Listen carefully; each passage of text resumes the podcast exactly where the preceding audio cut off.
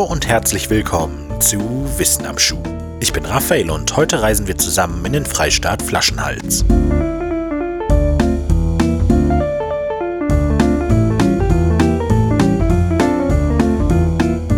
Anfang 1914 wurden in der französischen Stadt Saint-Denis 21 Speisewagen angefertigt. Einer davon, der mit der Nummer 2419D, sollte bald in die Geschichte Europas eingehen, aber das war bei seinem Bau natürlich noch niemandem bewusst. Im Herbst 1918 wurde besagter Wagen nämlich zunächst das mobile Büro des alliierten Oberbefehlshabers Foch und am 11. November des gleichen Jahres dann sogar Unterzeichnungsort des Waffenstillstandes von Compiègne, dem militärischen Ende des Ersten Weltkrieges. Für die Geschichte des Freistaat Flaschenhals ist der ehemalige Speisewagen selbst von geringer Bedeutung, wohl aber der Waffenstillstand, der in ihm verhandelt und unterzeichnet wurde.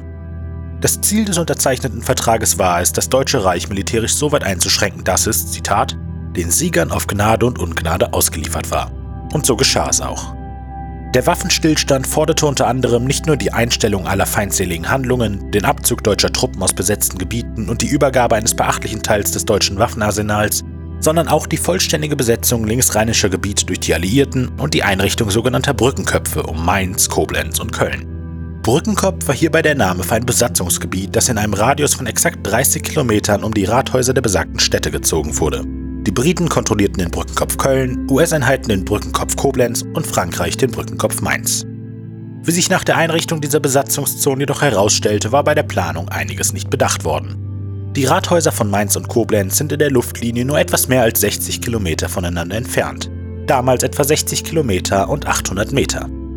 In der Praxis bedeutete das, dass sich die Brückenköpfe um beide Städte nicht berührten. Haarscharf nicht berührten. Formal gehörte der schmale Bereich dazwischen dem Deutschen Reich, aber auch hier wurde einiges nicht bedacht. Und so entstand der Freistaat Flaschenhals. Ein etwa 30 Kilometer langer und zwischen 0,8 und 10 Kilometer breiter Streifen Land zwischen zwei Besatzungszonen. Obwohl formal direkt an das Deutsche Reich angeschlossen, gab es keine Straßen oder offiziellen Wege in der Region, die nicht auch durch eine Besatzungszone liefen und somit unpassierbar waren. Ab 1919 war dieser Streifen, bewohnt von etwa 17.000 Menschen, verteilt auf knapp 20 kleine Dörfer, ökonomisch vom Rest Deutschlands abgeschnitten. Die Landbrücke zwischen der abgeschlagenen Siedlungsregion und dem Rest Deutschlands führte durch knapp 50 Kilometer Niemandsland, über steile und improvisierte Waldwege. Der Rhein als Verbindungsstück war tabu und auch die rechtsrheinisch laufende Bahnlinie bekam von den Besatzungsmächten ein Halteverbot für den kurzen Abschnitt auferlegt. Für die Bewohner war diese Lage bei weitem kein Vergnügen, aber man versuchte es mit Humor zu nehmen. Am 10. Januar 1919 rief Edmund Pnischek, Bürgermeister des Dorfes Lorsch, in Anlehnung an die ungewöhnliche Form des unbesetzten Gebietes den Freistaat Flaschenhals aus. Er ließ buntes Papiergeld drucken, das im neu gegründeten Freistaat als Zahlungsmittel akzeptiert wurde. Darauf Sprüche wie In Lorsch am Rhein, da klingt der Becher, denn Lorscher Wein ist Sorgenbrecher und Nirgends ist es schöner als in dem Freistaat Flaschenhals. Schön war das Leben allerdings bei weitem nicht. Bis Mitte 1920 gab es nicht eine offizielle Verbindung zwischen dem Freistaat und dem Rest Deutschlands. Auf amerikanischer Seite öffnete man wenigstens spärlich eine Versorgungsstraße, aber ansonsten blieb man streng. Der Limburger Landrat ließ eine Telegrafenleitung verlegen und organisierte eine zweimal wöchentliche Postkutsche durch das raue Niemandsland.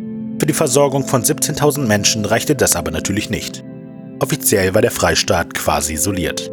Dennoch ging es den Bewohnern der Dörfer in den frühen 20er Jahren fast besser als in großen Teilen des restlichen Deutschen Reiches. Der Grund ist einfach. Schmuggel. Sobald es dunkel wurde am Rhein, begann reges Treiben. Anwohner der Besatzungszonen schafften ihre Besitztümer über die Grenze, denn gerade auf französischer Seite bediente man sich gerne an den Wertgegenständen der Einwohner. Die Freistaatler hatten primär eines zu bieten, Wein und Schnaps, aber eben auch einen guten Weg, Waren in unbesetztes Gebiet zu bringen oder dort zwischenzulagern, wo die Befugnisse der Besatzer aufhörten. Aus dem Freistaat wurde ein Schmugglerparadies. Waren wurden zu Fuß, per Kutschen, per Boot und manchmal sogar über geklaute Züge nach Flaschenhals gebracht. Gerade Frankreich gefiel das allerdings überhaupt nicht. Um Schmugglerboote zu entdecken und zu stoppen, ließ man starke Scheinwerfer entlang der besetzten linken Rheinseite aufstellen, die das gegenüberliegende Ufer nachts überwachen sollten. Als Reaktion entwickelte es sich zur Tradition unter jungen Flaschenhalsmännern, nachts mit heruntergelassener Hose und entblößtem Hintern am Ufer zu stehen. Nach 1508 Tagen im Februar 1923, als Deutschland mit der Lieferung von Holz und Kohle als Reparationszahlung an die Alliierten nicht mehr nachkam, übernahmen diese zur Strafe große Teile der rechten Rheinseite, darunter auch den unliebsamen Freistaat Flaschenhals. Als das Gebiet dann im November des Folgejahres an die Weimarer Republik zurückgegeben wurde, stellte man die wirtschaftliche Verbindung zum Rest des Landes sicher und der Staat, der rechtlich betrachtet natürlich nie existierte, lebte nicht wieder auf.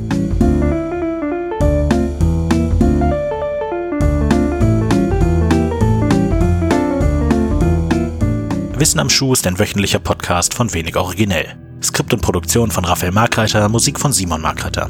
Weiterführende Links und Quellen für diese Episode finden sich in der Beschreibung sowie im zugehörigen Artikel auf wenig-originell.de. Ihr findet Wissen am Schuh auf YouTube, Soundcloud, unserer Homepage und überall, wo es Podcasts gibt. Ihr habt konstruktives Feedback, Anregungen und Vorschläge oder wollt einfach mal Hallo sagen? Dann sendet uns eine E-Mail an wissenamschuh.wenig-originell.de.